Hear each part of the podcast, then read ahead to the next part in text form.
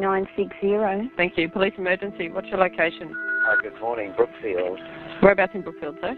Uh, 593 Brookfield Road, Brookfield. And what's happening there? Um, I, I don't want to be alarmist. I tried the 131 number, but um, just went on forever.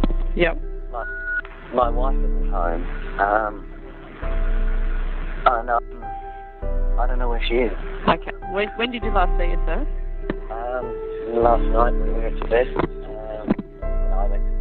and I got up this morning and she she wasn't there, and that's not unusual. She she often goes for a walk in the morning. Yep. Um, I've texted her and called her a number of times. I think she has her phone with her. Yep.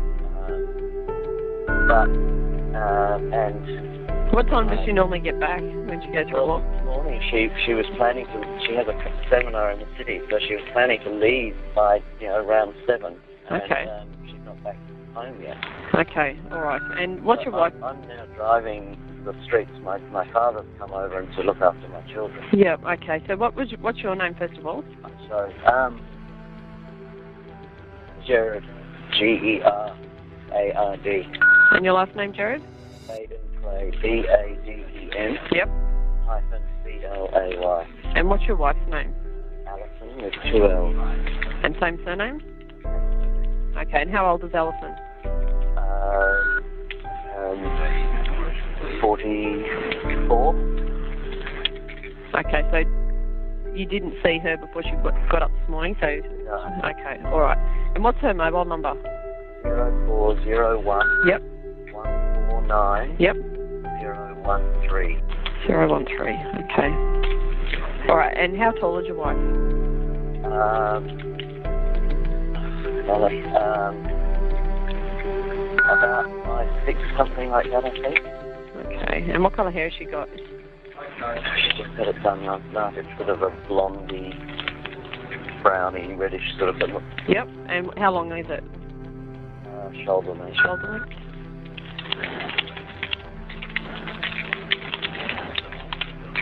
Okay.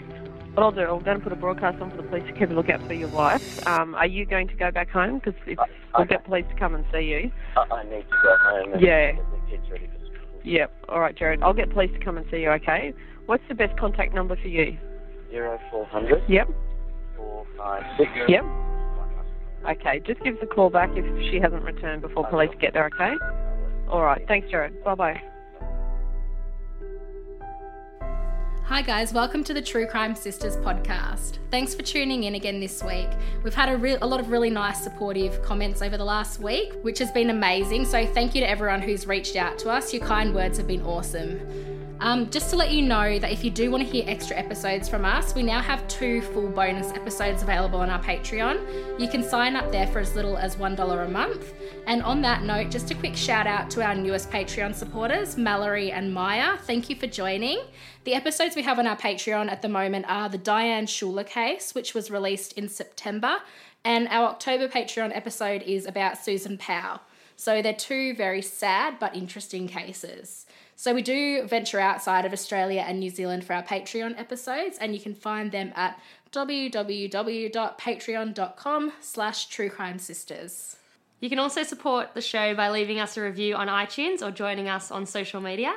We're on all the usual platforms. So, with that all out of the way, let's move on to this week's case. Today, we are discussing the case of Alison Baden Clay, which is a case I'm sure many of our Australian listeners are familiar with. In 2012, the whole of Australia held its breath, waiting to hear what had happened to beautiful mother of three, Alison Baden Clay. On the morning of the 20th of April 2012, Gerard Baden Clay placed a call to triple zero to report his wife missing. Before we get too far into this episode, we just wanted to tell you a little bit about who Alison was as a person before we get swept up in what actually happened to her. Alison was a high achiever. She had excelled at ballet in her youth and had gone on to teach dance classes too. She spoke two languages and studied psychology in university. When asked to describe herself, the first thing she said was, I am a mother of three girls 10, 8, and 5. This choice of words was telling. Being a mother was the most important thing to Alison, and all those that loved her described her as the most gorgeous mother, caring, kind, and completely devoted to her daughters. Alison had high expectations of herself and put others first often. She sounds like such a lovely lady, and we thought it was important to mention that because often her story is dominated by the monster who took her life. And I really did find that in my research. There was just It was all about him. I'm pretty sure one of the episodes I watched, I think I can't remember exactly what it was, but it was literally called Gerard Baden Clay, and I'm that like, was the crimes that shook Australia. yeah, and I just didn't want to hear about Him. No, I wanted to hear more about her, and some of the other um, things that I watched really did cover her, and she just sounds like a beautiful, loving Yeah. mother. And the hardest thing is that it seems like she didn't know that. She didn't know that she, she, was amazing. Well, I think he definitely made her feel like that. Yeah. he was one of those controlling men that we've spoken about in the past, and yeah, Yeah. and she was beautiful as well. Like, Oh, gorgeous. She actually won Miss Brisbane. oh, I didn't know that. Didn't you? No, yeah, I had no she idea. was Miss Brisbane at one point. I can see why. Well, she's yeah, stunning. Yeah. So, as you heard, Gerard reported that he had woken up to find his wife missing from the home. He explained to the operator that it wasn't out of the ordinary for Alison to get up early and go for a walk around the suburb of Brookfield, where the couple lived with their three daughters. By 6:30 a.m., Gerard had grown concerned about Alison's whereabouts. She should have been home getting ready for a work conference that she was attending that day. Gerard sent his wife a text message that said, Good morning, how are you? Hope you slept well. None of the girls are up yet. A phone call and another text with no response from Alison was what prompted him to call the police to report her missing. As Harry mentioned, the couple lived in Brookfield in Brisbane, Queensland. Brookfield is a semi rural, affluent suburb that is approximately 13 kilometres from the Brisbane CBD. It has been described as the country lifestyle with the convenience of the city and is reportedly a great place to bring up children. Safe, great schools, and very little crime. Brookfield ticked all the boxes for a young family, and this was why the Baden Clay family decided to settle there. They were well known in the Brookfield community. Alison Dickie met Gerard Baden Clay while they both worked at Flight Centre in George Street, Brisbane. They were friends first, but after some time, a spark developed between them and they began dating. Reportedly, Gerard thought that Alison was absolutely beautiful and he was taken with her. He knew she was the one. Despite his connection with Alison, he didn't really connect with her family or friends.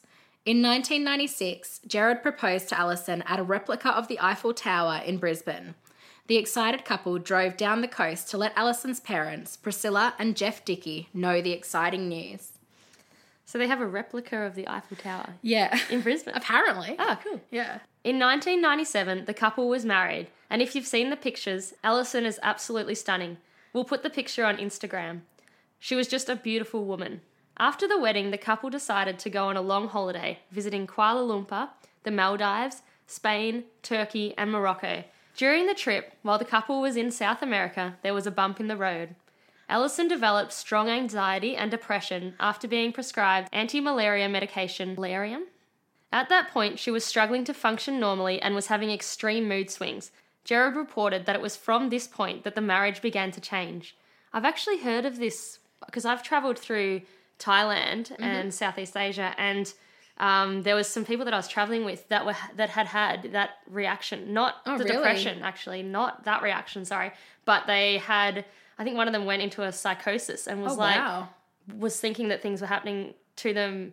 Like I can't really remember the full story, but there's It must be a side effect. malaria medications. Actually, really, really look into that before you take it. I didn't take it due to this story that these people were telling me because I was on the medication, and then I'm like, no, I'm stopping that. So it's not just depression and anxiety. It's actually got other.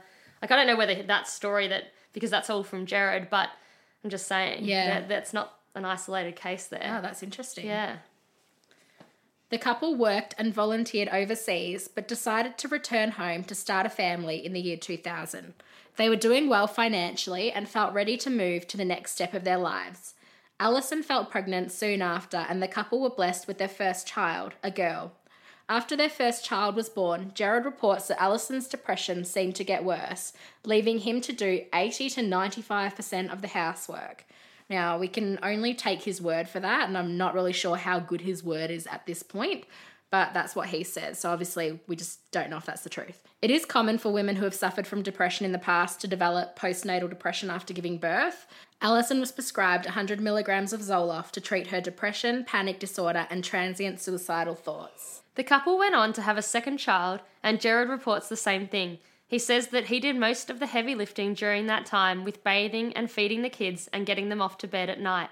So I'm not 100% sure, but do you know, was Alison still, did, in your research, did you find was Alison still working during this time? I'm not 100% sure at this time. I know at some point they were both made redundant, but I'm not sure if when she was still working while hmm. her kids were very little. Okay, well, I'm not sure either. I didn't quite get that in the timeline, but I know when they were both working at Flight Centre, she was above him. Like they weren't just at the same level. So I'm thinking, I'm obviously not sure, but he's acting like he's doing all the everything, but potentially like She she, was the was, the, breadwinner. one making the money. So Yeah. I don't know. Like this is not something. This isn't a fact, and I I couldn't find that particular timeline, but it wouldn't surprise me if she was earning the money. And I yeah. actually found it weird um, because this information was coming from his side. Yeah. That he was so quick to t- say that he was doing all the heavy lifting. And like, I find that quite rude. She's a brand new mother. Yeah. And he's just like, Yes, he's taking so all the what credit. if you're cleaning and shit, dude? Like yeah, you're for once you're actually doing something to help around the house. You're the dad as well. Yeah, like exactly. you should be cleaning and helping around the house, even if you are doing ninety five percent. Sorry, mate. He just she just She's had a birth. baby. Yeah, it kind of just rubbed me up the wrong way when I read Yeah, that. even if she's not like okay, just put the the fact that she was well above him at Flight Centre and probably earning a shitload more money than him. Put all that aside, and she might not have been at work at this time. But yeah, dude, you do put in eighty percent. Like yeah. so have a bit more empathy towards your wife as Yeah. well, who just gave birth to your children. yeah. Like, What did you think it was going to be? Just 100% your wife, and you were just going to chill. Yeah. During this time, it is reported that Alison was struggling. She had put on some weight, which is obviously common after having some children, and she was also doing her best to parent her children despite struggling with her depression and anxiety. The couple went on to have a third child. According to Gerard, this wasn't what he wanted, but Alison was wanted to try for a baby boy. Their third child was another daughter, and they were both very happy in the end to welcome their new daughter. Like many couples that are raising young children, the Baden Clays had their difficulties. Alison was, by all accounts, a beautiful and hands on mother who adored her daughters. But she did also struggle with her self image and didn't see herself in the same light that most of the people around her did. Gerard was a successful businessman who was acquainted with people from high society in his area, reportedly. He was also a bit of a narcissist and self obsessed by many accounts. People sometimes described him as thinking he was a cut above everyone around him. This was in part due to the fact that his grandfather founded the International Scouting Movement, which he was keen to tell anyone that he met. Alison's family and friends were not as keen on Gerard as Gerard was on himself. Yeah, I think it was like his great grandfather. Great-grandfather. And that's where the Baden in his name. That was actually Lord his- Baden Powell. or- Yeah, which is like which is actually really I know, but have you heard him talking about it? I'm inserting that here because I could not stop laughing when I heard him talking about it. I actually haven't heard Sounds like the biggest narcissist. Does he? I'm inserting it. Scouting is a, a global organisation which has its core fundamental in doing unto others as you'd have done unto you and leaving the world a better place than you found it. Thank you. In fact, that's one of my favourite scout laws is the scout is courageous. To have courage in the face of adversity, to, to make those decisions that need to be made, um, and that ability to, to move on with, with life and know that you have that self-confidence to know that you, everything's going to be all right. No, it's extremely cool that his great grandfather founded the Scouts. I know, I just can't stand him. Okay. Can't I, I don't stand like him. the guy either, but I I would be claiming that if my great grandfather founded the Scouts, the Scouts, So mate. this would be you talking. The Scouts is awesome. At some stage, the couple were made redundant by Flight Centre, and Gerard saw this as the perfect opportunity to create his own business. He opened his own real estate business with Century 21 Real Estate. Initially, the business was doing really well, and they sold a lot of houses. At its peak, Baden Clay's office was the number one Century 21 office in Queensland, and Gerard and his business partners were paying themselves around 5500 a week. Unfortunately, this winning streak would not go on forever. In 2010 to 2011, Queensland was hit by a series of floods that affected at least 90 towns and caused approximately $2.38 billion of damage. This was, of course, a disaster for the people of Queensland. It was also a disaster for the real estate market. Worse still, this all occurred soon after the business had been moved to a larger office and money became a huge issue. The real estate market had hit a wall, and the business owners could no longer afford to pay themselves. Gerard's business partners no longer wanted to own part of a sinking ship. They had initially bought into the business with $25,000 each, and they were reportedly bought out for $1 each. Wow. That's a big loss. I think they stayed on as employees and he offered them some kind of bonus if they reached a certain amount. So there was actually something in it for them, but then they weren't going to be as liable if the business failed. Yeah. If that makes sense. Yeah. Obviously, the downfall of the business put a strain on the Baden Clay family. It was getting harder to make ends meet, and the lifestyle they had become accustomed to was no longer within reach. Gerard Baden Clay began borrowing money. In 2011, three of Gerard's good friends each lent him $90,000. It's a lot of money, isn't it? So much money. Yeah. With the agreement that they would be paid 10% interest on that amount with regular repayments. One of his friends was an accountant and could clearly see that the business expenses were too high and had a poor cash flow. Despite this, Gerard's friends believed him when he said he had faith the business would pick up again. They will receive payments for around three or four months, but after that, there was no more money received for the loans. How crazy is that? Insane. Who has a lot of ninety thousand dollars? I think well, as it's, as we said before, he was kind of high society. As much as we know that he's not necessarily high society in reality, He was hanging with He was hanging out with like MPs and Yeah. people high up. So I'm guessing for people like that with their own businesses, Yeah. maybe ninety thousand dollars isn't a lot of money, especially if you think you're going to be getting 10%. interest back on that. So. It wasn't just the couple's dire financial situation that was impacting their marriage and home life. Since the early days of the marriage, Gerard Baden Clay had engaged in a series of affairs. His first affair was with a colleague named Michelle, which went on for some time and ended in 2006. He began his most well known affair in August 2008 with another colleague, Toni McHugh. Toni had begun working at Century 21 in 2007. She met Baden Clay when he was trying to sell a block of land for her. He eventually offered her a job and she accepted. One night, when they were both working late at the office, their relationship was taken to the next level. Toni McHugh thought very highly of Gerard, which, of course, for a narcissist is a huge ego boost. She thought that he brought great energy and morale to his team, and she had great admiration for him. He was flattered, and they grew closer. In 2009, Toni decided to separate from her husband, and she was in love with Gerard. However, Gerard continued to keep the affair going as well as his marriage. What a creep. Even meeting at the Baden Clay home on a couple of occasions. And obviously, usually it wouldn't be in the home, so usually they would just meet up and have sex in the back of Gerard's car. Despite the fact that he was married, Toni thought they had a future together. And that's, he must be extremely manipulative because how can you think if you're just seeing a guy and purely just having sex with him in the back of a car and stuff, he must have made her think there was a lot more I think to he this. was telling her that Yeah. one day they would be together. In 2011, one of Alison's close friends, Wendy, who had heard about what Gerard had been up to, told Alison that he was having an affair. You can only imagine how hard this was for Wendy and how devastating for Alison. Soon after that, Alison asked Gerard to meet her outside the Indooroopilly McDonald's in the car park. When they arrived, Gerard got into the passenger seat of Alison's car and she asked him straight out, Are you having an affair? He confessed. Alison hopped out of the car and sat down on the curb, understandably needing a breath of fresh air. Alison gave Gerard some conditions if he wanted to stay in the marriage. Toni McHugh was to be fired immediately and he was not to see her again. Alison also decided at this point that it was important for her to take up more work at the real estate agency and be more present. And that might have been just because she didn't want him to do it again. So she thought if she was around, that maybe it wouldn't happen again. It's just, it is really sad. She It should not is. have to worry about that.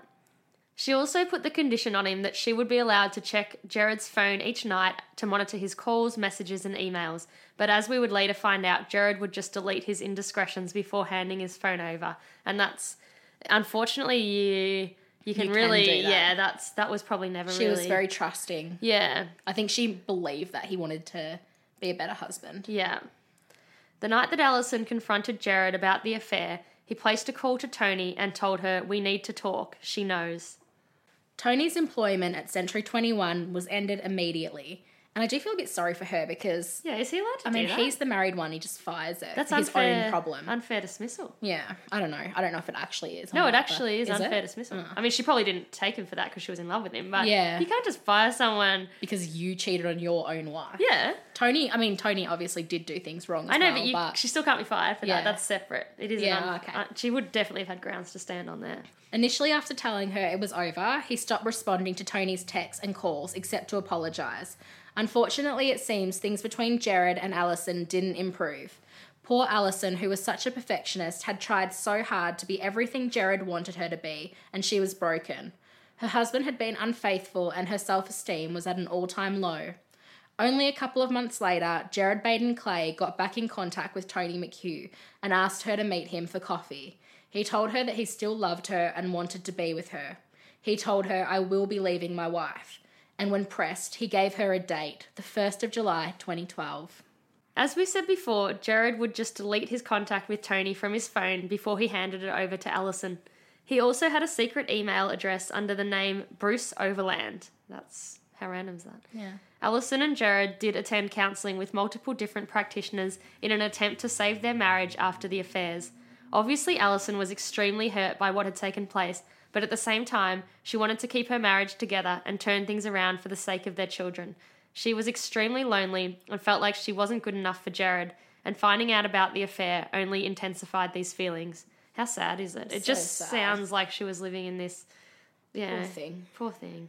During counselling, it was revealed that Alison felt like Gerard just wanted her to get over the affair, and that she felt he was partially blaming her for stepping out of their marriage. The counsellor noted that Alison was a conflict avoider who said yes too many times in the relationship. Gerard had very high expectations of the girls and Alison, who never quite feels good enough. The counsellor also saw Gerard, who said, Alison doesn't trust me. She says yes when she means no. I used to blame her for all the disappointments in my life, which is so rude. Like, as if it's her fault that he's like a disappointment.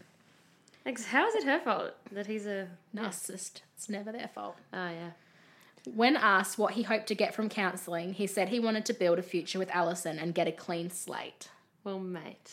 You can't just get a clean slate. Like, you have to take responsibility And then work your way back. Yeah, he just thinks that she should just forget it and, like, get over it. Let's move on. No. Alison saw another counsellor just days before she disappeared, and when the counsellor asked her what she wanted from counselling, she said, I want to work on me to sort lots of issues, especially parenting. And for me, that's just the saddest thing because obviously she feels inside herself that she's not a very good parent and that she needs to improve on her parenting. But literally everyone who was asked about her after she disappeared says that she was just the most beautiful mother and that she lived to be a mother. Yeah. So it just really is, says another thing about her self esteem and how low she was feeling about herself. And the way she thought she had lots of issues she needed to work on. Really, if she had a supportive partner, this all could have been very yeah, different. exactly. So sad. Thursday, the 19th of April 2012, was a day like any other for the Baden Clay family. Alison dropped the girls off at school. She saw her friend and they discussed putting their names down to work at the Mother's Day stall. She was reportedly happy and was excited that she had a new nephew that had just been born. Her daughters had their cross country carnival at school, which Gerard attended. Alison went to a work meeting at the couple's real estate agency before heading to a hairdresser's appointment at 4 pm. Gerard picked up the girls from school and dropped them off with, at his parents' house to have a swim in their pool. He went to the store to get some sausages for dinner. He and the girls then had dinner with his parents and sisters before returning home, where Alison was waiting. The couple put their kids to bed by approximately 7 pm. They used the counsellor's suggestion that Gerard should allow Alison 10 minutes every second night to talk about her feelings around the affair. This should be a time where Gerard just listens and lets Alison get everything off her chest. Reportedly, Gerard had had enough of this conversation after a while and went off to bed at approximately 10 pm, leaving Alison in the lounge room watching the footy show. He reported that he was unaware whether she came to bed later or whether she slept on the couch. He described himself as a heavy sleeper. The next morning, the 20th, as we know, Alison was not there to help her daughters get ready for school. She was missing. After calling triple zero, Gerard placed a call to his father, Nigel. He said, Dad, I don't want to alarm you, but have you seen Alison? Constable Kieran Ash was one of the first officers on the scene that morning. He recalls seeing Gerard in a business suit when he arrived and noticed on the side of Gerard's face were red, raised scratch marks. When asked about these, Gerard pointed out that he had cut himself shaving that morning because he was rushing to get the girls ready for school and get ready for work. And these marks, have you you oh saw oh them god, obviously? they're full on. They're really deep. If you even just Google it, like maybe we'll put it on our Instagram. Yeah. They're shave like I just don't know how you could have got them shaving. Like they're No. thick, deep red Yeah, scratches. They look like scratches. they look like scratches to me. When he was asked if he could recall anything that may have set Alison off to leave the night before, Gerard replied, I don't think so. Another officer in attendance that morning, Senior Constable Simmons, reported that Baden Clay's demeanour that morning was calm and composed. When Alison's parents, Priscilla and Geoff Dickie, were informed that their daughter was missing, they were frantic with worry. Priscilla remembers being shocked that Gerard was acting as calm as a cucumber. When they arrived at the Baden Clay residence, Geoff Dickie noticed the scratches on Gerard's face and saw Gerard's dad Nigel loading the vacuum cleaner into the back of his car, which he thought was strange. That is strange. I think so. So just in regards to him being calm as well, I know some people see that as really suspicious, but I think in those kind of like initial few hours, and even his triple zero call, obviously in hindsight, knowing exactly what happened, yeah, he's yeah, it's not cool. But at that time, you can see why he might be calm because Yeah. it's just an adult who's gone for a walk and maybe isn't back yet. Do you know what I mean? Yeah. Gerard was taken to the police station and set up for an interview with detectives from the Criminal Investigation Branch. The first thing he said to them was, I should clarify, I cut myself shaving this morning and everybody is saying it looks suspicious. The detective replied, It does. Good call, detective. One of the detectives suggested that the marks on his face looked like they could be consistent with being scratched, which Gerard denied. Gerard was also asked about some injuries to his hand, which he replied he obtained when he was helping a friend renovate their house. The officers asked Gerard about the state of his marriage. Gerard said there was no indication that their marriage was in trouble, although he did quietly inform them he was having an affair. So clearly, your marriage is in trouble, mate. If you're How saying is you he have an affair. saying, yeah, that there was it wasn't in trouble, but he was having an affair? How I don't know how you possibly justify that in your head, but clearly, the detective's just going to be like, okay, mate, like what? yeah, you're an idiot. which they did. yeah, Gerard was asked to go to the doctors to have his injuries documented for their record. At 8:30 a.m. the next morning on the 21st of April 2012, Gerard attended the Kenmore Clinic and saw Dr. Candace Bevan. He showed her the injuries to his face and mentioned multiple times that he had cut himself with a blunt razor. Dr. Bevan remembers he was composed but anxious. Meanwhile, police established a task force and encouraged the community to participate in the search for Alison. They used the Brookfield Sports Club as a command centre. While the Dickies and Gerard's sister Olivia Walton participated in the searches, Gerard Baden Clay remained out of the public eye and appeared to be avoiding the media. SES workers and volunteers, along with police, scoured Brookfield for any signs of the missing mother, but found nothing. The Dickies were the ones who fronted the media to make a plea for their daughter, and we'll play that now.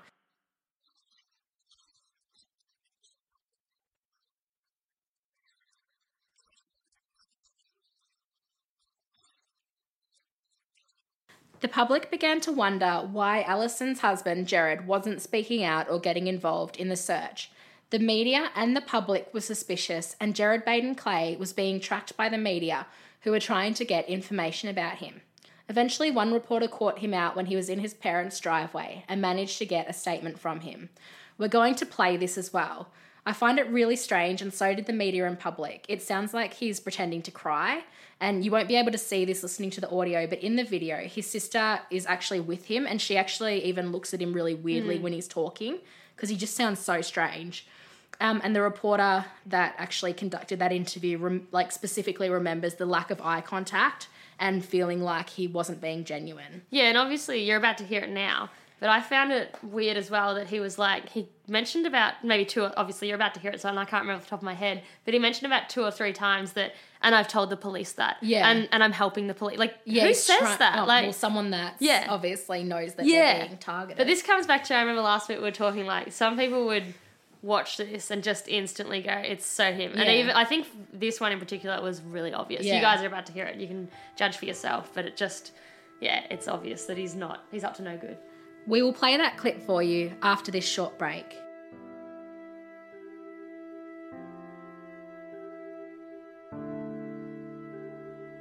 Coming out of his parents' home, the pain and strain of the last five days was clear to see across Gerard Baden Clay's face. I'm trying to look after my children at the moment. They've got three young girls, and we we really trust that the police are doing everything they can to find my wife, and we just hope that she'll come home soon.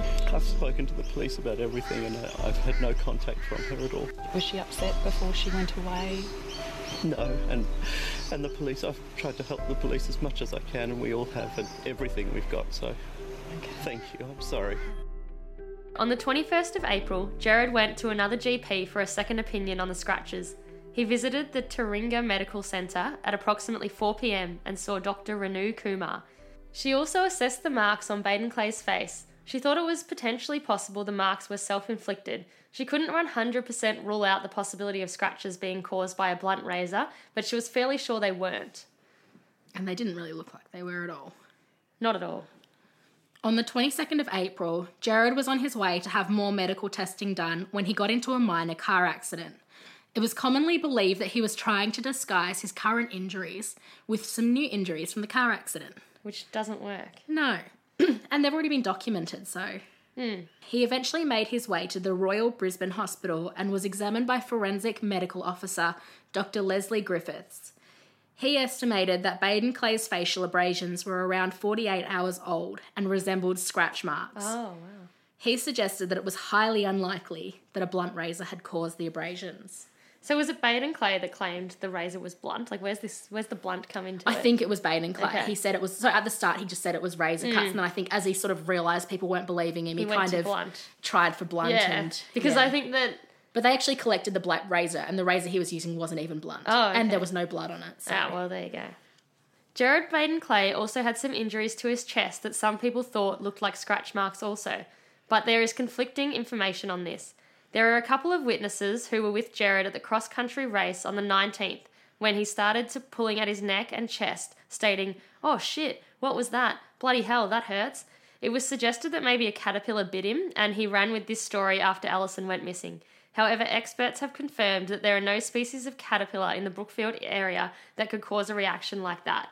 Why would he say caterpillar? Well, I think so, that was actually suggested to him. So at the Brookfield um, cross country, Yeah. that actually did happen. That he was like, "Oh yeah. shit!" And there were like witnesses that saw that, and I think a witness actually suggested, "Oh, maybe it's a caterpillar bite or something like that." And then he kind of just He went with with that. Yeah. I mean, but like, okay, I get. But of all the insects, Yeah, like that's what I mean. I didn't Like- even know caterpillars could bite. yeah, some do, like the Spitfire caterpillars and stuff. Okay. Like, but like you'd just say something like a spider. You'd just Yeah. go spider. Everyone knows we live in Australia. There's spiders everywhere. Yeah. Like that's just weird. The Baden Clay residence was searched and there was no sign of a struggle, blood, or a clean-up attempt at the home. The police also couldn't find Allison's mobile phone at the house. When they performed a triangulation search for the phone, it was found to be within a 4 kilometre or 2.4 mile radius of the Baden Clay home, but they couldn't determine an exact location. Police publicly asked people from the community to check their properties for any sign of Allison or her clothing. The community expected that they were no longer looking for Allison alive. On the 30th of April 2012, a local man, Daniel Joyce, a professor of horticulture, decided to go for a morning kayak. He chose the Brisbane River, which he reports is nice and quiet. It was the first day of his Easter break from teaching. He paddled upstream into a small creek that flows into the Brisbane River, Kholo Creek. As he got to the bridge, he noticed something laying beneath it. He thought it looked like a body, and as he got closer, the smell hit him. He recognised the clothes from a mannequin that he had seen around town.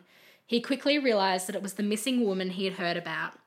She lay on the bank of the river wearing three quarter length tracksuit pants, a blue or purple top, and running shoes. Her top was pulled over her head as if she had been dragged.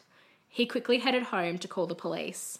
Officers arrived on scene not long after. The area under the Kholo Creek Bridge where the woman was laying was extremely difficult to access. Senior Constable Huth was one of the first on the scene and had to abseil down off the bridge to get to the woman. How did he get her there then? Or he, she might have floated or something. Or he dropped her off. Ah, sick. Another officer tried to climb down the embankment and actually slipped and dislocated his shoulder in the process. Samples of water, mud, and plants in the area were collected for testing. Forensic pathologist Dr. Nathan Milne attended the crime scene to examine the body. It was consistent with having been there for the 11 days that Allison had been missing. Dr. Milne was unable to determine the cause of death, but he knew it wasn't from natural causes. Her injuries were not consistent with a fall from the bridge. On Tuesday, the 1st of May 2012, police confirmed that the body found at Kholo Creek was missing mother Alison Baden Clay. There are reports that Gerard Baden Clay actually made the application for Alison's life insurance that day, like the oh. day after Alison was found. What? Yeah. I'm not 100% sure if that's true, but it's reported. If that's true, Many places. alarm bells, you're a tosser, just. I mean, even if he didn't, he's still a tosser. yeah, oh, absolutely. But anyway, just thought I'd add that in there. On the 11th of May 2012, Alison Baden Clay was laid to rest at the St. Paul's Anglican Church in Ipswich. Hundreds of mourners showed up to say their goodbyes and pay their respects to the much loved mother of three. Gerard attended with the couple's three daughters. Allison's sister Vanessa spoke of Allison at the funeral, and these are some of the words she said. She admired the girls and would do everything for them. She read parenting books, went to seminars, and would stop at nothing to make them the best she could. It was her will to make the world a better place and to make them beautiful people. You have been taken from us far too early, but you will never be forgotten. And they're powerful words. On the 13th of June 2012, police made an arrest in the murder of Alison Baden Clay. As Gerard Baden Clay left his real estate office to pick up his daughters from school, he was arrested and charged for the murder of his wife, as well as being charged with interfering with a corpse. The Baden Clay's three daughters were taken into police care before being picked up by Alison's mum and dad, Priscilla and Geoff. A statement was also released by Alison's family. We are extremely grateful for the support of the community, the people of Brookfield, the SES, and the police who have gone beyond the call of duty. We love Alison and we will always miss her dearly. We have a long road ahead of us coming to terms with this horrific crime. On the 14th of June 2012, Gerard Baden Clay appeared at the Brisbane Magistrates Court to face his murder charge. Police obtained his DNA and he maintained that he was innocent. The residents of the small community of Brookfield were shocked to hear that such a well known member of their town had been arrested with the murder of his wife. Gerard applied for bail, which was rejected by Justice David Boddice, and I may have said that wrong, due to the high flight risk that he posed. The fight between the prosecution and the defence began before the case got to trial, with prosecutor Danny Boyle QC making it clear that Baden Clay had strong financial motives for wanting his wife dead. He would benefit significantly from his from her life insurance. In addition, the pressure was growing on Gerard to leave Allison to make his mistress Toni McHugh happy. Baden Clay's barrister pointed out that the prosecution's case was weak and purely circumstantial. Alison's estate was awarded to her parents temporarily, which included her life insurance policy worth almost $800,000. This would be made permanent if Gerard Baden Clay was found guilty of her murder. On the 11th of March 2013, Gerard Baden Clay's committal hearing commenced in the Supreme Court. His jury was made up of seven men and five women. Gerard Baden Clay officially pled not guilty. The trial started with prosecutor Todd Fuller, QC, stating, Let me tell you about Alison Baden Clay. She was 43 years old at the time of her death. She had been married to Mr. Baden Clay for almost 15 years. The prosecution had many witnesses to try and help piece together what had happened to Alison. Fiona White was a resident of Kenmore Hills, which was not far from Kholo Creek. On the night that Alison went missing, she heard two loud screams coming from the distance. She believed the screams came from a female and estimated their time between 9 and 10 pm. Another resident that lived approximately 500 metres from Kholo Creek was also called to the witness stand. David Jenkinson was woken up by his dogs barking at approximately 10:30 p.m. the night Allison went missing. He heard two loud, heavy thuds, which he likened to a bag of cement being thrown on the ground. Another witness heard something similar, a scream followed by a dull thud, she likened the sound to a bag of horse feed falling on concrete, which is kind of what makes me think maybe Oh. she ah. was dropped. Yeah. But then, having said that, like the medical examiner said she didn't have signs of a fall. He But maybe if she was already passed away. Well, she could also have. It's a it's a creek, so there's flowing water, so Yeah. she could have been carried to that spot as well. Like Yeah. I don't I don't know, but I'm just that that's another thing that could have potentially happened. Depends how strong the current is. Like I'm not Yeah. sure. There were also sounds heard near the Baden Clay residence. Mrs. Braun of Brookfield Road heard a loud human noise that woke her up from her sleep. She tried to go back to sleep but was startled again when she heard the sound again. The star witness at the trial was Gerard Baden Clay's mistress, Toni McHugh. She detailed her relationship with Gerard, explaining that he had always told her his relationship with Allison was all but over. She told the court how Gerard kept her on a roller coaster ride, telling her most of the time he was planning to leave Allison and then changing his mind. Yeah, which is what we thought. Yeah, so she was yeah told he was gonna be with her. So basically, both women were pretty much treated like crap by Gerard. Yeah, absolutely. How does how did he? If you see him and hear him talk, I don't know how he managed to, To, like, get two dupe everyone. su- two attractive women who seem yeah But quite I think narcissistic men like that, this is, and women too, narcissistic women, Hmm. they, they've learnt to do this over their whole lifetime. And I'm not just saying, by the way, I'm not just saying because they're attractive they shouldn't be with him. I'm saying like they're also they're attractive, they're they're beautiful, they're smart, smart, they're- kind. yeah, kind, Well, caring. Alison, I'm not sure about Toni. Yeah, I don't know a whole lot about Toni either, but from the interviews I've seen, she is she is attractive and she does seem like a nice lady. On April 19th, the day before Allison went missing, Toni McHugh had called Gerard in a rage. She had found out that the next day her and Allison were both attending the same real estate conference and demanded that Gerard tell Allison about the affair. She was furious that he had put both her and Allison in that situation. The walls were closing in on Gerard Baden Clay. During Toni McHugh's police interviews, she had been very upset to learn that Gerard had been having affairs with other women too. Yeah, and you can sort of see from her perspective as well, like she was also being manipulated. Yeah, absolutely. Yeah. She was. Evidence at the trial came out that police had tested the Baden Clay's Holden Captiva car for traces of blood. They had found something in the boot of the car. There was a drop of blood that had dripped down the rear door. This was a transfer stain, which is obviously when an item or person with blood on them comes into contact with another surface and the blood transfers. The blood stain could not be dated, but when it was tested, it was found that it did belong to Allison. The extreme nature of the Baden Clay's financial situation came out in court too.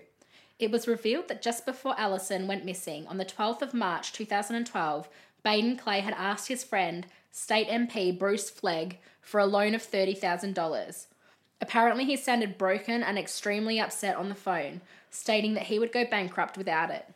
The financial situation that the family was in was at boiling point, and Gerard's wife and mistress were about to be, about to come head to head. His life was falling apart. In an interesting coincidence, State MP Bruce Flegg had also heard a scream the night that Alison went missing. It was approximately 10:52 and he was sure it was a female. He believed the scream sounded like it had come from someone in a reduced state of consciousness. He heard a similar scream shortly after. He found this extremely disturbing at the time and took a mental note of it. Bruce Flegg lived approximately 1.5 kilometres from the Baden Clays across Brookfield Oval. And I was going to say that's a long distance, but sound does carry over like an Over a oval space, yeah, yeah. over an open space. Another witness taking the stand was forensic entomologist Professor James Wallman. He specialised in the examination of insects found at crime scenes. He was called in by the police to assess Allison's time of death. Based on samples of insects found on Allison's body, it was determined that she had been dead for at least 11 days. This was consistent with her passing away the night that she went missing. It was also determined that Allison didn't drown by Dr. Jacob John. When her lungs were examined, it was found that there were no diatoms in her lungs.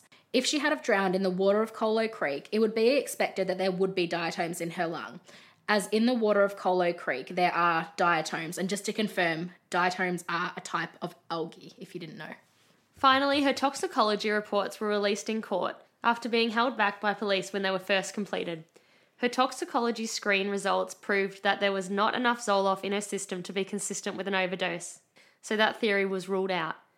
Botanical specialist Dr. Gordon Guymer became the hero of the trial. He found six different species of plants on Alison's body. If Alison had died at Kholo Creek by suicide or accident, as the defense was implying, you would expect that all six species of plants should be found in or around Kholo Creek. However, only two species were found there. What he did find was that all six species were found at the Baden Clay's house, which heavily implied that Allison had laid on the ground outside her house at night. So how good is that? That It's he so came clever. in. Yeah. There's some really like clever, interesting evidence here. Absolutely. Like a lot of the time, you don't hear these kind Yeah. of different. and if they hadn't have used specialisations. him and brought him in, that is like literally the nail in Yeah. the like that is the thing. I think that- that's why he kind of became the hero. Yeah. Like on the web sleuths forums, because I did kind of follow this case when it was hmm. happening. Everyone was like so. Wow. amazed. Like Yeah. he wowed everyone. absolutely. Yeah. And good on him. The trial also revealed Allison's turmoil at her husband's affair, as well as the emotional abuse she suffered at his hands. He was the type of husband who seemed to keep her exactly where he wanted her. He would criticize her heavily, as detailed in her journals, with one of the entries being, He laughed at my undies and told me I smelled, which is just really creepy. That's horrible. like, just as a woman, imagining your husband saying something Well, like that to anybody, that's Yeah, just gross. Especially because she was just trying so hard to please him. um, I just feel really sad for her. I remember a quote from her mother Priscilla was something along the lines of she did everything she could for that man and it's just so true. Yeah. Like based on all the evidence that we've seen, nothing she did was good enough for Gerard and he was a bit of a entitled wanker. So there were plenty of motives for Gerard to kill Allison, to pay off his almost $1 million debts, as well as to carry out affairs without the pressure of his wife. And so he didn't have to take responsibility for his past indiscretions anymore. On the 15th of July 2014, the jury in the trial of Gerard Baden Clay found him guilty of the murder of his wife, Alison Baden Clay. Allison's family could be heard cheering and shouting yes as the verdict was read. A short break was ordered as Baden Clay struggled to breathe as the verdict was read out. How good's that? So good. Baden Clay was sentenced to life for the 2012 murder of his wife. A life sentence in Australia is usually a non parole period of at least 25 years, which still is not life, which is No. not long enough. Especially if you, yeah, no. You killed someone. If you did it at 40, that's cool. You're out at 65. Yeah, like- you can still live a bit of a life. Yeah. Unfortunately, Gerard and his team did win an appeal in the Court of Appeal as well, which stated that the death was actually a manslaughter rather than a murder. What? Yeah, so his his um sentence was reduced, but Oh, relievingly, um, the High Court actually eventually overturned the appeal. Good. So the murder charge has been reinstated at this point, as far as I can see. yeah.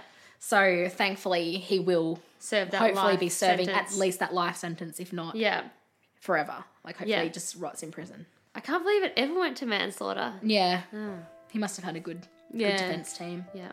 As we know, this sentence doesn't bring Alison back, and it changes nothing for her family and friends. Alison sounded like an absolutely amazing and beautiful woman, mother, friend, and daughter, and no sentence will take away the unimaginable pain that comes with her loss. Our hearts go out to the family and friends, and we hope that her killer rots in prison for as long as possible. And obviously, like when we say that, like um, obviously the daughters, they didn't only lose their mother, They lost they their lost their father. father too. And although we've like we don't like him, we've bagged him the whole podcast. But I just sort of I feel for them on Yeah. both counts. Like I don't know And how. I'm sure for them it would never Yeah. be pleasant to hear people going, "Oh, your dad." Yeah, so I know So that, that wasn't we don't like him, Yeah, and we so- probably haven't come across as very sensitive to him. to him. No, but I just that, But our hearts do go out, especially to his daughters and obviously to Alison's family as well. yeah, abs- that's really it's so so sad. Thank you guys for tuning in to our episode today of the True Crime Sisters. Um, we hope you join us for some future episodes, and obviously, if you haven't checked them out already, we've got some past episodes there as well. Um, until then, please stay safe.